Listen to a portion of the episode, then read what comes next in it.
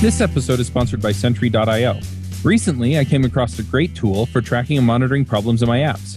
Then I asked them if they wanted to sponsor the show and allow me to share my experience with you. Sentry provides a terrific interface for keeping track of what's going on with my app. It also tracks releases so I can tell if what I deployed makes things better or worse. They give full stack traces and as much information as possible about the situation when the error occurred to help you track down the errors. Plus, one thing I love, you can customize the context provided by Sentry. So, if you're looking for specific information about the request, you can provide it. It automatically scrubs passwords and secure information, and you can customize the scrubbing as well. Finally, it has a user feedback system built in that you can use to get information from your users. Oh, and I also love that they support open source to the point where they actually open sourced Sentry if you want to self host it. Use the code DevChat at Sentry.io to get two months free on Sentry's small plan. That's code DevChat at Sentry.io. Hey, everybody, and welcome to another episode of the Ruby Rogues podcast. This week on our panel, we have David Richards. Hello. Eric Berry. Hey. Dave Kimura. Hey, everyone. Catherine Myers. Hello, hello. I'm Charles Max Wood from devchat.tv. This week we have a special guest, and that's Jared Norman. Hey. Now, Jared, first off, I have to thank you because I think you're the first guest in a while that we've had whose name I can pronounce without help. So I, I really appreciate that. Yeah, I got three easy first names as uh, all my names. I'm Jared Raymond Norman. So I don't know how I ended up with three first names, but. Yeah. I mean, n- nothing against these other folks, but I always feel bad when I say their name wrong. So uh, anyway, do you want to introduce yourself really quickly? Yeah, uh, I'm Jared Norman. Uh, I've been programming since I was about 10 years old. I wanted to make uh, computer games and did a bit of that while I was in my teens and stuff. Uh, for the past about seven years, I've been doing Ruby, uh, probably just coming up on seven years. And these days, I run a consultancy called Super Good Software, doing Ruby on Rails stuff, mostly e commerce and a little bit of SaaS apps and stuff, just consulting for different people. Nice. Nice. We brought you in to talk about your article, You Can't Save Everyone uh, some exceptions should be left alone. Do you want to just kind of give us the the elevator pitch for this blog post, and then we can dive in and talk about some of the stuff that surrounds it? Sure. Yeah. Uh, so a lot of the work I do is around a Ruby on Rails e-commerce platform called Solidus and its predecessor Spree, and that's just basically a mountable engine that you can mount in your apps. And one of the things it provides, it provides a storefront, it provides uh, an admin interface, and a bunch of other stuff. But what it provides is an API, uh, and that API is extensible, so you can add uh, your own controllers to that and provide new APIs for your front end to use, or for apps, or whatever you want. And one of the things that it had for a really long time was rescue from exception in the controller that you would inherit from. Um, and that caused all kinds of problems because you should really never rescue from exception. Um, but in general, it's not necessarily good practice to always rescue all of your errors. When it rescued any exception, and it the, because it rescued exception and not standard error, it could rescue syntax errors or no method errors or any anything. Um, and that resulted in every single exception just getting erased. So if you were using one of the many error reporters, it would just get eaten. Uh, if you were doing something like certain practices with RSpec, it would eat your RSpec assertions errors, and RSpec would never report the errors. So that just caused all kinds of problems and made it so you we basically had no idea what was happening with uh, errors until we injected our own special error reporting around that. I love it when people uh, rescue from exception. They just rescue everything. Yeah, if, if you don't realize just how many things there like there's so many exceptions out there and a lot of them you don't necessarily want to rescue yeah it's, well, it's just interesting it's for me it it'll it'll wind up almost every time i've done it, it will wind up swallowing something that um, like is a syntax error or something like that that i actually need to fix and it hides it from me. And then I'm sitting there banging my head on the wall going, why in the hell does this not work?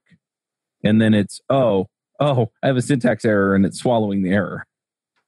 Yeah, that's that's definitely the biggest one. Um, the development problems that that can cause is is the worst. In production, at least you've probably got some sort of error reporter hooked up to to catch your exceptions and stuff. But mm-hmm. with with this one, it was just in development you'd be banging your head against something and you just have no idea that you just spelled something wrong. Eric you sound like you're trying to break in. Go ahead No, I, am I'm, I'm very used to like interrupting and then shutting up. So I, I even get to the point where like when I start talking and I, I like physically can't stop talking, so I have to cover my mouth like a little child. Uh, I've done that. yeah, it happens every now and then, and I think it's only started since this podcast. So thank you, Chuck, for uh, bringing the child out in me. Um, the, the, thing that I was going to mention is uh, there. I, I am going to argue that there is reason to catch every single error, and that would be to inject in there some sort of error reporting tool. Uh, so I believe that's how uh, Rollbar and Slack and and all these bug platforms work. They just go in and they like catch everything, report it, and then raise the error, right? Um, and I've done that a lot in the past too, where I'm like, okay, well, you catch everything, or you catch and then re-raise. Uh, have you seen a lot of use cases in the the catch and re-raise? Um, yeah, there's there are definitely situations for that. Uh, definitely error reporters. That's where they belong. The the the broader topic that this sort of made me more aware of was making sure that you're not doing things that reduce your visibility of how your application is working in production. So if all of your exceptions are getting eaten by this rescue from clause, you're to have no idea whether something actually unusual is happening. But if an error reporter is catching them and then re-raising them, oh, that's acceptable because it's literally telling you uh, that those exceptions happened. What do you think their reason was for doing this? Uh, I mean, I think they a well-intended programmer was probably just trying to make the API a little more consistent uh, by returning those unprocessable entity codes when uh, when anything unusual happened. And uh, eventually, it was fixed. They switched it to rescue from standard error eventually, and then uh, later on in Solidus, they completely removed that error handling so that your normal error handling could just do its thing. You know, I'm sitting here trying to think of a good reason outside of error reporting why you would want to rescue from exception. And just because I like playing devil's advocate, and I really can't think of a good reason. Like every time I find one, it's like, you know, let's say if you're creating some kind of UDP uh, communication and you don't care if they got the message or not, but you still wouldn't want to rescue from exception because what if you have a syntax error and stuff like you guys said within the code, then any kind of visibility on that is just completely lost. So I can't find a good reason. Yeah, there are definitely tools that create exceptions that don't inherit from standard error, that inherit from exception directly. So RSpec is a good example of that. Uh, the assertion errors in RSpec all uh, inherit from exceptions so that they're not caught by your application's logic in any way and they bubble up so RSpec can catch them and prevent and present uh, those nice errors to you. But that's of course for their specific kinds of errors. Uh, they're not. It's not exception directly. So one of the books that uh, was written on this topic was uh, written by a uh, Ruby Rogues alumni, Avdi Grimm, on exceptional Ruby. Have you read that? No, I haven't.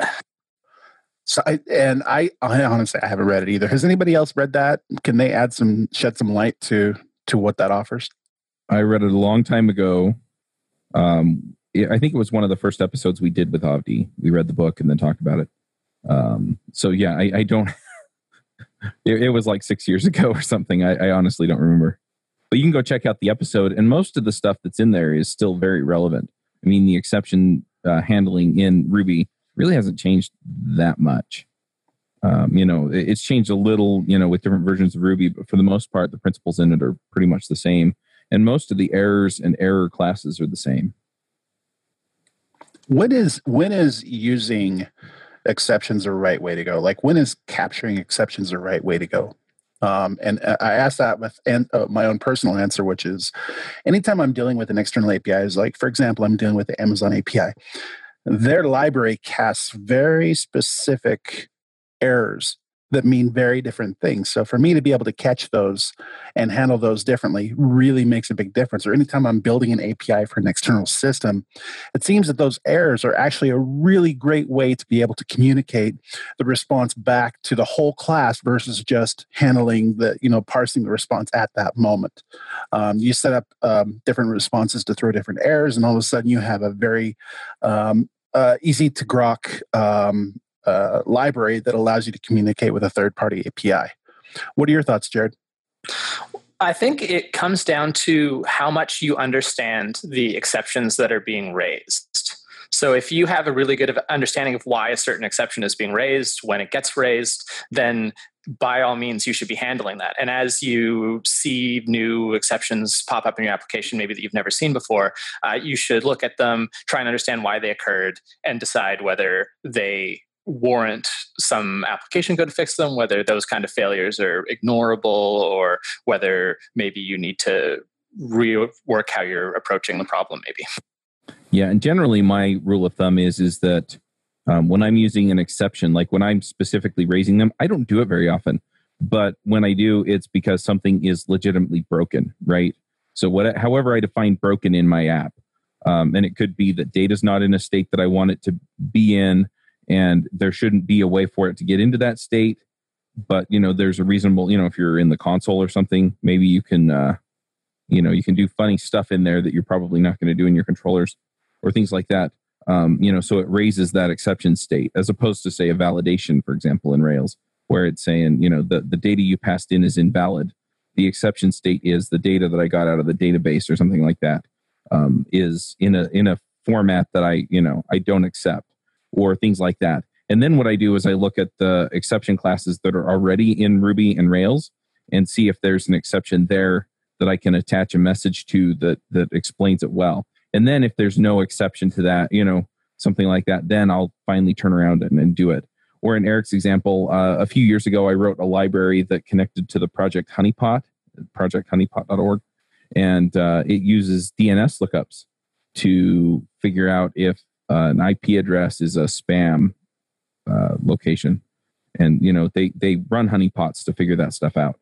And so if if you made a query that was poorly formatted it did raise an exception because that you know it, it's broken or it's you know uh, things like that and the reason is is because it's a third party library that needs to bubble up problems and I, since i don't know the shape of your code i need some way of communicating it back to you and so hey that's a bad format. That doesn't work. I got a bad response from the api that kind of thing um, is is where i'm communicating that stuff.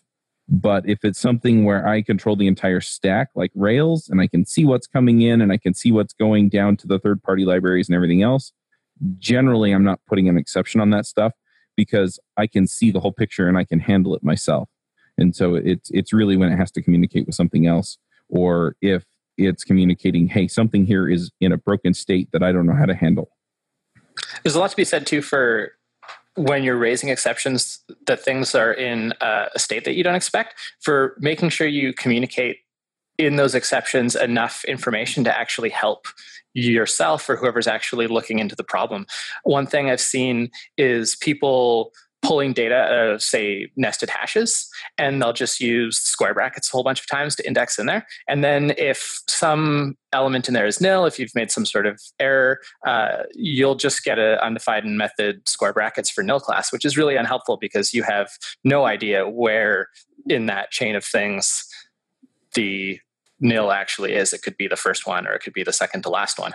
Um, and so instead either attaching the actual hash to the error or using you can just chain fetch if you want it's it's kind of ugly but you, you, that way you'll actually get this this key didn't exist or whatever um, or or using dig and then erroring if uh, if the result is nil and providing the actual original hash or something like that just so that you actually mm-hmm. have enough information uh, to even attack the problem when you see those kinds of errors you know in that example with the hashes i've also done things where i've actually so I get the no square brackets for nil class. I've created my own exception for that and then just done a quick sanity check or something like that on something like the hash or the object that I'm getting back.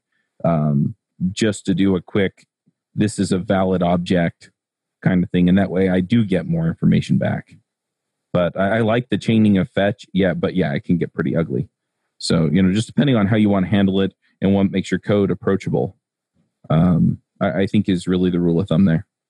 I like using the dig method for hashes, looking up stuff. I always found that to work uh, really well. Similar. I can dig that.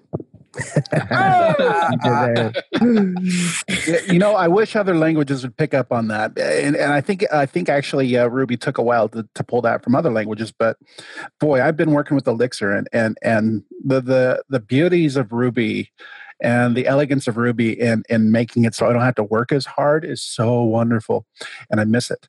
Um, yeah, I do wish other languages would pick up on that. I think that's an interesting point of developing your code for better exception handling in clear ways. I don't know if I've ever thought about that. Do you feel like you think about that when you're writing your code first, or is it only when you run into all of those annoyingly vague exceptions that you go back and say, okay, how can I rewrite this to give me better exceptions? it's definitely something that's easy to forget about and i definitely do all the time but generally thinking about writing and building features so that both developers and whoever's going to be using the software have better visibility on how how they work and what's happening is something that I've put a lot of effort into uh, recently, especially working in e-commerce because there's money changing hands. There's all kinds of different people. You have both customers as well as uh, a whole organization, support teams, fulfillment, all these other people using these applications, and they're very complicated. So when things go wrong, they can go wrong at very many levels and affect very many different things and uh, they a given problem might not be visible until an order gets to the warehouse or something like that. So, trying to build everything so that if, if things go wrong, we can quickly figure out what goes wrong. And ideally, we can figure out what's going wrong before anything gets too bad is definitely something I've had to focus on a lot on more recently. So, one thing I'm getting from the uh, title of your blog post is that you can't um, save everything, right? You can't rescue everything. Um, and we talked kind of about the general case where you rescue exception.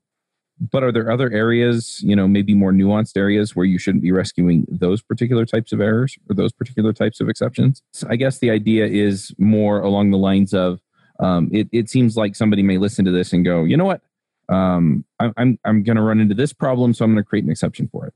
I'm going to run into this other problem, I'm going to create an exception for it you know, when is that the right tool and when is that not the right tool? You know, when, when do you want to just, you know, put some conditional around it or some kind of sanity check or a guard clause or something like that as opposed to using an exception and rescue? Yeah, I mean, it, it's sort of it. That's really specific to where you're working, what kind of domain. But there's going to be a lot of situations where a given error might just probably mean something inconsequential. Something went wrong.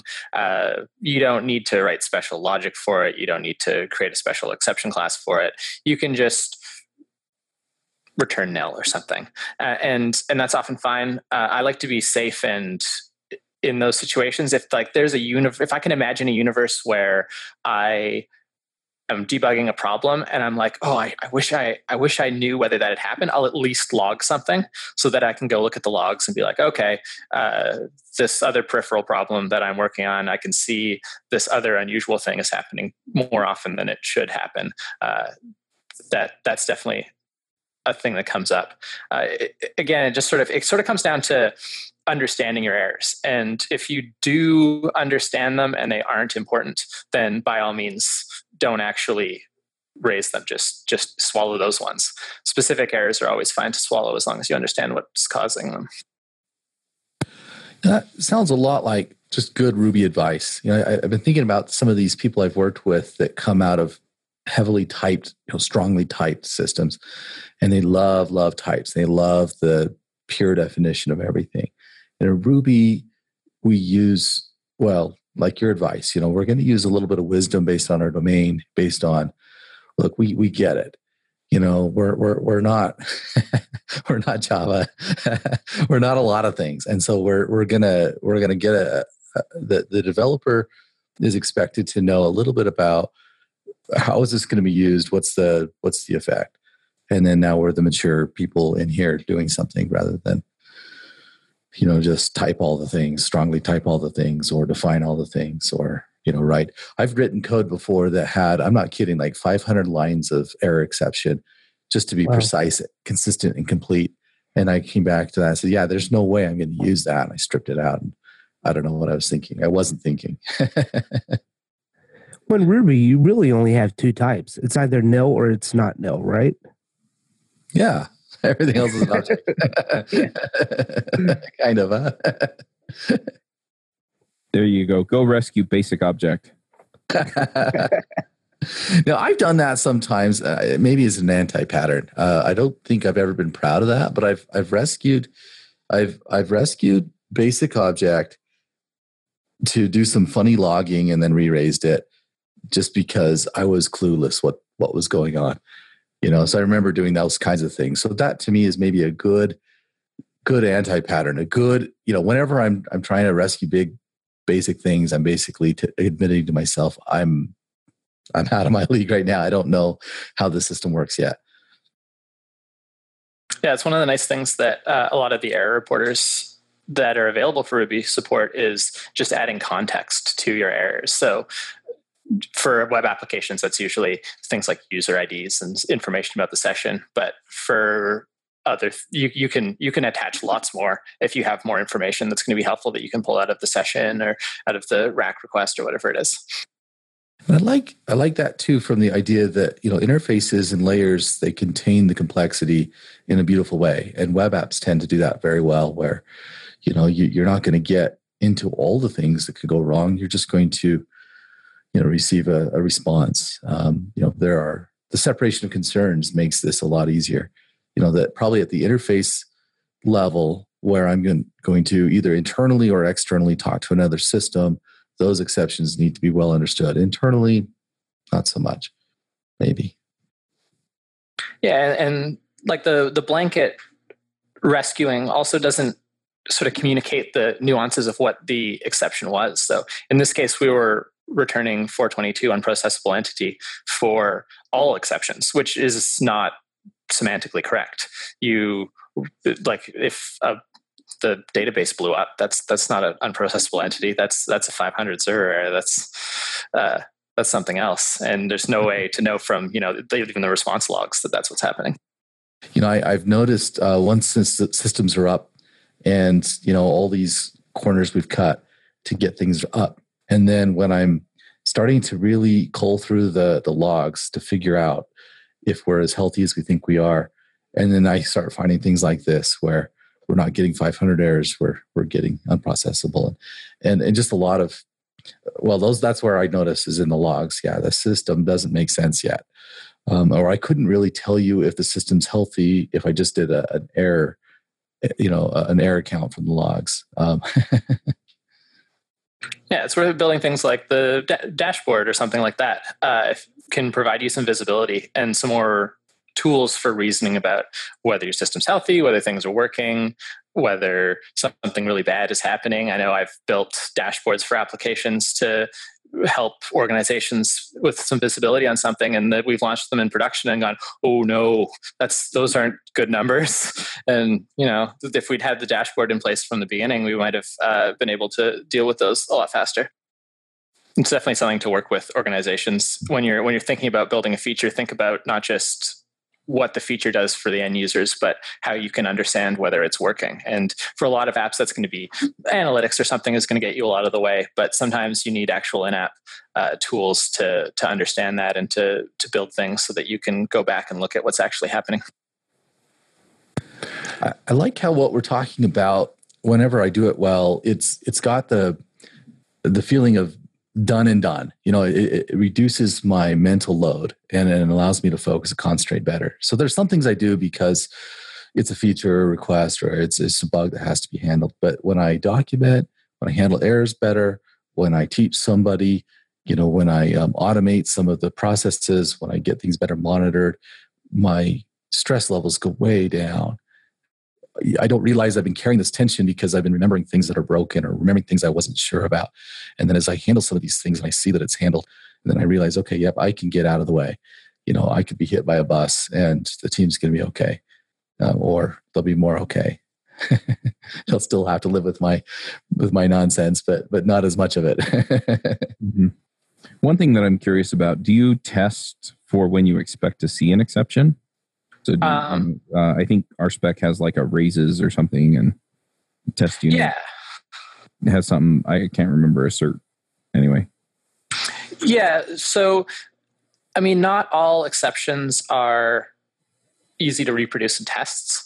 Um, so some of them, but those are often ones that I'm happy to see fail. So, uh, say an external service fails, I'm probably hitting that external service in some kind of delayed job or Sidekiq or something like that. Uh, and I'm happy to see it retry. If I'm not, I will sometimes stub out calls to raise errors that I can make sure that the right thing happens, uh, which is a little feels a little hacky, but it is what it is. If I if I want to make certain that a certain feature is going to work in, in, a certain way given say network failures or something like that that's sort of the only way to go the only reasonable way to go anyway deploy more pay less with digitalocean the simplest all-in-one cloud computing platform for developers scale and run cloud applications faster and more efficiently with effortless administration tools to robust compute flexible configurations, networking services, real time alerts, and rapid provisioning while enjoying industry leading price to performance with a flat pricing structure across all global data center regions at any usage volume. Spend more time building better web apps and less time worrying about managing infrastructure with DigitalOcean. Build your next app on DigitalOcean. Get started with a free $100 credit at do.co slash rubyrogues. Do you ever feel like there's a lot of pressure when you wake up in the morning thinking, I better put out some super good software today. I do. Well, I, yeah, but your company's not named Super Good Software.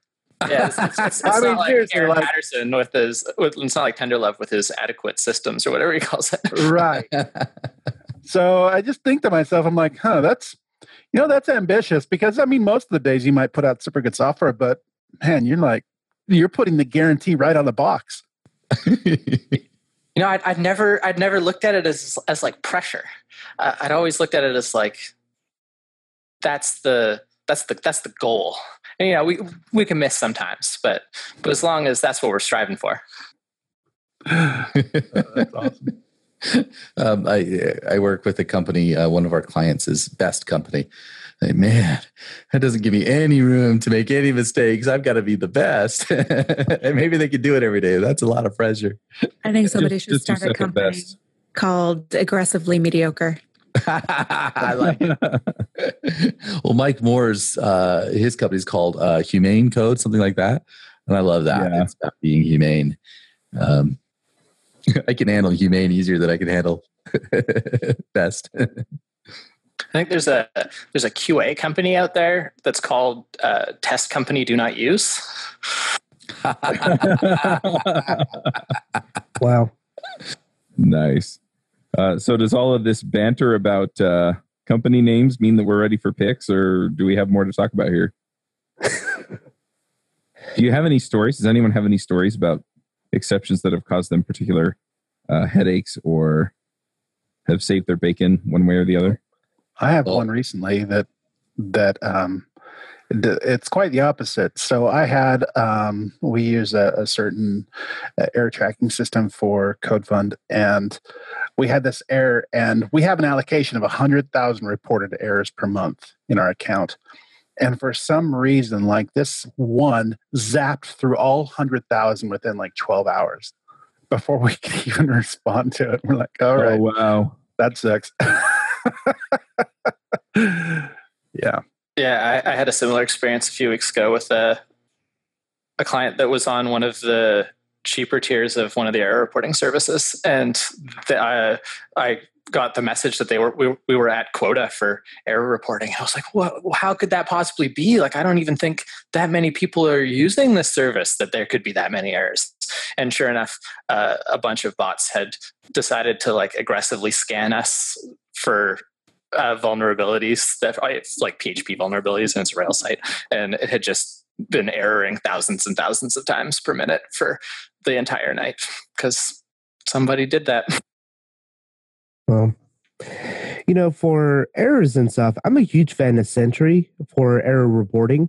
Uh, they offer self hosted versions, so you don't have to, you know, if you do have a couple of servers or one that's hosted in the cloud, you're able to do that and you're not restricted by the number of free limits or reports that a hosted solution would have.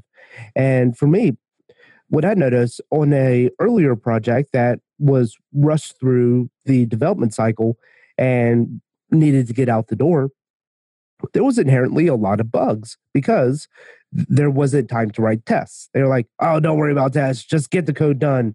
You know, we need to sell this." So I'm like, "Okay, all right. Well, you know, here comes Sentry." And as uh, errors started happening before the customer could even report it, we were able to see those errors and get a hot fix or something out there right away.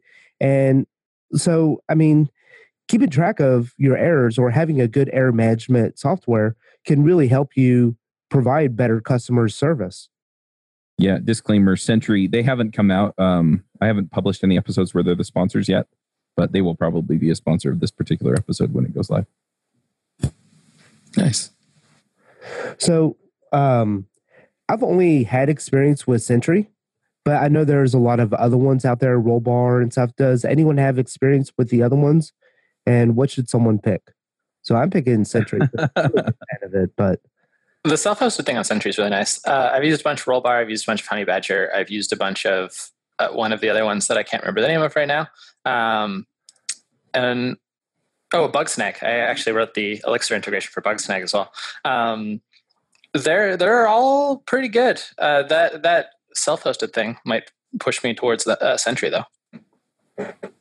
I'm going to refrain from commenting just because we've had several of them sponsor the shows.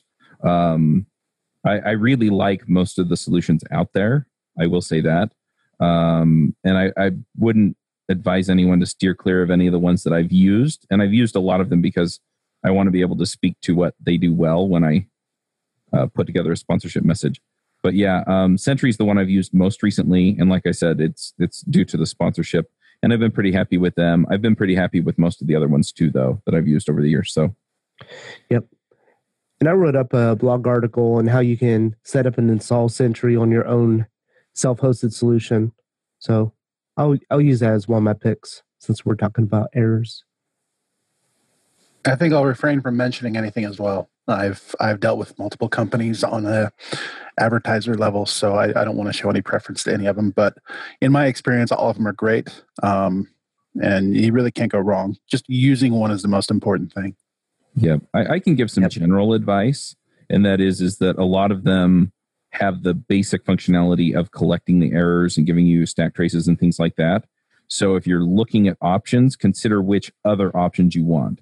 So, uh, for example, um, I was playing with Sentry yesterday again because of the sponsorship, and they also offer like a, a customer feedback feature. So if that's important to you, you might want to look at them. Um, some of the other ones offer different levels of like application server tracking and things like that. And so if you run into some kind of actual uh, system level error on your server, things like that, they'll track that for you. And so uh, I also hesitate a little bit just to say this one's the best one. Um, because you you may need a feature that one of the other ones don't have and so yeah just go look and see what they they offer see how that fits in with your workflow see if it'll you know notify you the way that you want but most of them integrate with things like slack and email as well so yeah just just look at what you what you want your workflow to be uh, look at the features they offer and then make a decision based on that and you know then you're going to be picking the thing that makes the most sense for you and so the yep. self-hosting thing is kind of the, the thing for you, then maybe Sentry is the right answer. If you don't care about that or you don't want to bother with it, and somebody else offers a feature that Sentry doesn't have, then go with them. Um, but yeah, um, that most of them do a terrific job as far as what we're talking about. So, well, what's interesting for me is that you know, I mean, obviously, as application developers, we want to build good systems, um, but I end up in a lot of conversations with people around business intelligence and the lifetime value of a customer and what their experience is, how often they come, and what kinds of experiences they're having. And so we're looking at things like um, errors and we're looking at things like uh, value add experiences. You know, so we're, we're, trying to track from a data perspective where we want to track how are we doing and and are there a group of people? Sometimes there's power users that just hit a lot of errors. And so coming up with what's your workflow and and how does this work and, and what kinds of things have we got to do for these people because one of the most expensive things uh, probably the most expensive thing for a saas company is build the software and the second most expensive thing is the churn you know when people uh, when retention is low it's very expensive to bring somebody in and uh, you just can't maintain that as a business. And so, having something like this in place, having these kinds of conversations around how we're handling errors, ultimately, it really does boil down to what's that customer experience going to be like, and what can we do about it um, to, to to treat people the way we you know we want to treat them. Yeah, one of the things a lot of the error reporters support now is JavaScript error reporting as well, mm-hmm. which is extremely noisy, but can really save you if you've got something really weird happening for some chunk of your user base. Uh, it's, it's really tough because everyone's weird browser extensions are going to cause all kinds of dumb errors that have nothing to do with your application. But it does it does provide some visibility that sometimes you need, especially if you have a really JavaScript heavy app or experience on your site. Yeah, and and since users are not all created equally, you know, their value to us and our value to them, you know, and so it's really easy to get lost. You know, if I just add it up, say, yeah, I'm getting about this many errors per hour, that doesn't tell me much. Like, yeah, the the power users, the the profitable users that are in the weird corners of our app all the time, or they're in the JavaScript, or they're in the the weird browsers. So being able to figure out, because now I can go to work on something like, hey, you know what, I really want to keep keep our big, you know, our, our big wells, our big, our big spenders or something. And I can find them easier if I have these kinds of tools. Yeah, so we're attaching that kind of context to the errors that uh, most, the, most or all of the reporter support is is a big deal. You can you can say this error happened to this user and they're on this plan or they have a LTV of this or whatever it is, and uh, that can help you decide which errors you need to fix immediately and which can which you can hold off on. Yeah, yeah. And and to be fair, a lot of this is a pipe dream for a lot of the products I've worked around. You know, like this is an ambition to to get there. But people have been I, I don't know, sometimes I'm short sighted we say, all right, so we're going to build these 10 features and we want to build these 100 more. And so that's what we focus on. But in the priority list is got to be these errors and these user experiences um, that usually will come up higher than some of the features we would have built. So it takes sometimes a lot of effort to do the kinds of things we're talking about today. But and and it takes a mature um, team to be able to say, yeah, and we're going to prioritize it because our our gut reaction actually would have taken us the other way. So I got to say, I, I uh, wore my Canada hat specifically for you, Jared. Oh, thank you. I, beautiful. Yep. I wear my Zion National Park hat specifically for myself. I guess I thought it was that way. That's awesome. I'm in the corner of Canada where the weather's always nice. So I did not think that existed. Yeah, Victoria, BC. Uh, we uh, we have the we're easily the most temperate part of Canada. We get snow some years, and rarely gets over 30 degrees Celsius here. So it's uh, it's just very comfortable. nice. My wife Which is corner is that? Uh, pardon? Which corner is that? Uh, that's the west coast. We're okay. sort of we're we're actually below the 49th. We're just a short ferry ride from Seattle, but we get okay. like less than half as much rain as they do. My my wife is literally this week up um, uh, renewing our passport so we can go back to Victoria. Um, love love that corner of the, the world. Yeah, it's a beautiful place to be. Yep. All right. Well, anything else we want to talk about before we do picks? Uh, I will take the long silence as a no. So let's go ahead and do picks. Do you run your own freelance business? Or maybe you're thinking about picking up some business on the side? Well, then you need FreshBooks. FreshBooks is the quickest and easiest way to get invoices out to your clients. It's easy to use, it works anywhere, available from any device uh, on the desktop, iPhone, iPad, Android and all of your data is backed up and secure. And it makes it really easy to get organized and get paid. You'll be tracking time, logging expenses, and invoicing your clients in no time. You can also save time billing, freeing up several days per month to focus on the work that you love, and you get paid faster. FreshBooks customers are paid on average five days faster because there's a link on the invoice that says pay me now. And it's a great way to grow your business. Plus, FreshBooks is offering a 30 day trial. That's right, 30 day trial if you try them out. So go to gofreshbooks.com slash devchat and enter devchat in the How Did You Hear About Us section. Once again, for a 30 day trial, go to gofreshbooks.com slash devchat and enter devchat in the How Did You Hear About Us section. David, do you want to start us off with picks? Sure. So last time we I talked about getting outside, and I was reading a book called um, Atlas of a Lost World, and I finished that book. Wonderful book. And so I took my own advice and I got outside, and I'm just on this geology kick and this um, having a great time with it. So I I drove up to um, Fossil Butte National Monument. Beautiful place. The ranger there, the rangers there are amazing. They'll talk for hours if you want about everything, and um, anyway, so I found up there a, a, book. My pick today is a book. Uh, there's three books from John McPhee. He's one of my favorite authors. This guy, um, he knows how to put a sentence together.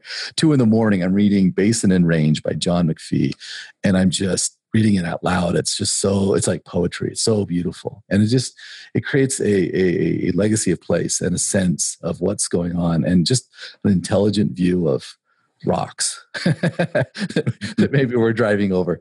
And so he, he has one four page paragraph that takes us from the East Coast to the West Coast that I just had to wake my wife up in the middle of the night to read it to her. It was so well done. So my pick today is uh, John McPhee's Basin and Range, and it's part of it. So it's one book in, in three in, in his geology stuff. It's really, really fun. Awesome. Eric, what are your picks? Uh, I just have one pick, um, and I would like to. Uh, it's a PSA uh, telling people that you're not alone. I suffer from this, and many of you might suffer from this.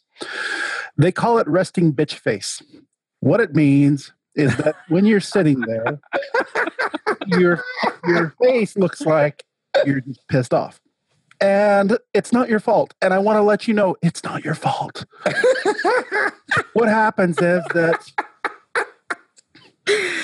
what happens is that when we start getting older, our skin starts loosening, gravity takes over. We seem to not look engaged. We seem to look frowny faced because the gravity's pulling the sides of our face down. So just understand. RBF is real. In fact, in fact, it's real, say scientists, which I am linking in the notes. It is real. So if if you suffer like me, you're not alone. Thank you.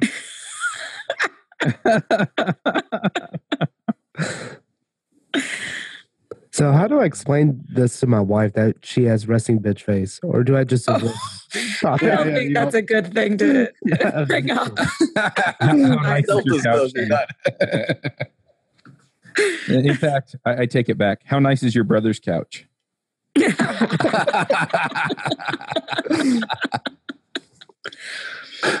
All righty. Dave, what are your picks?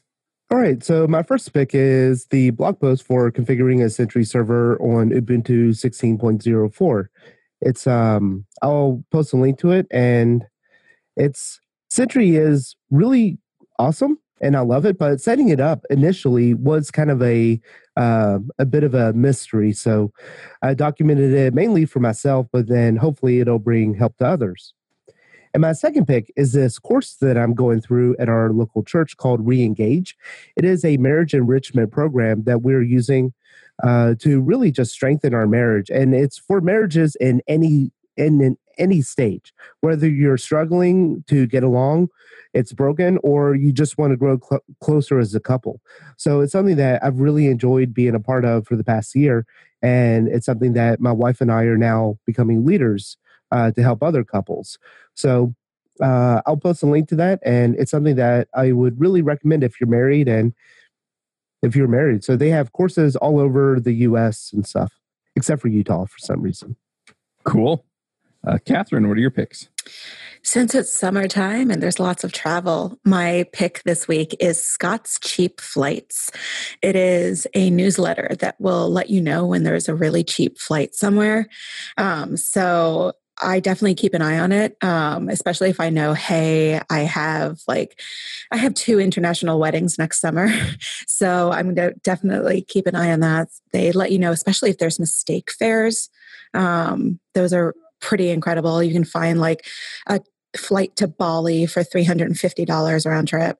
Um, it's a blessing and a curse though, because you want to go on vacation all the time. you know. And then you, you get end up on the face. FBI watch list. Nice.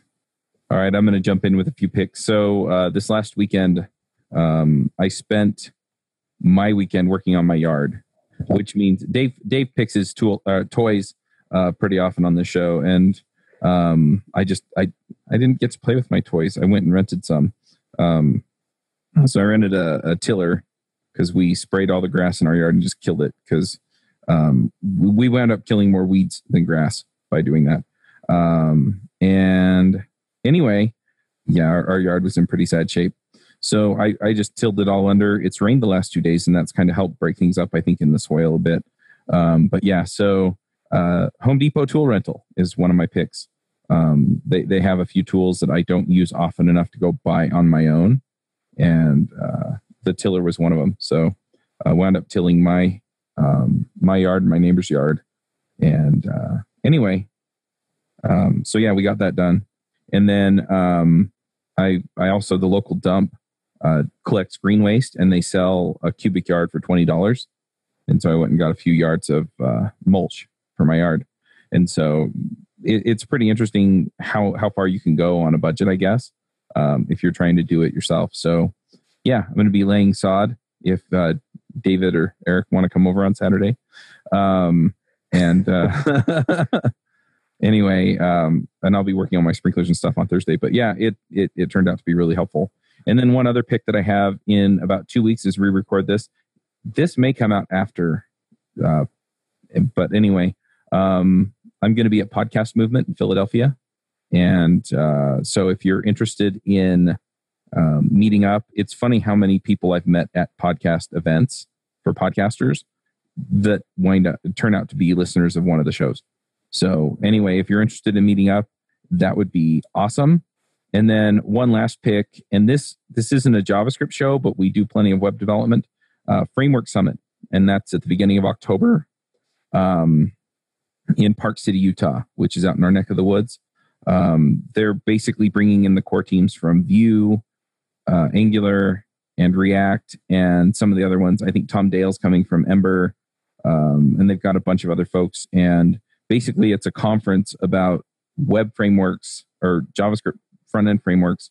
Um, and so you kind of get the state of all these different frameworks. I'm actually giving the talk on uh, the 15 minute talk on uh, stimulus, and so we should probably do an episode on that so I can run through it on the show. But anyway, so if you want to come out to that, uh, I'm also looking forward to meeting up with people at that event. So I'll just I'll just put those out there.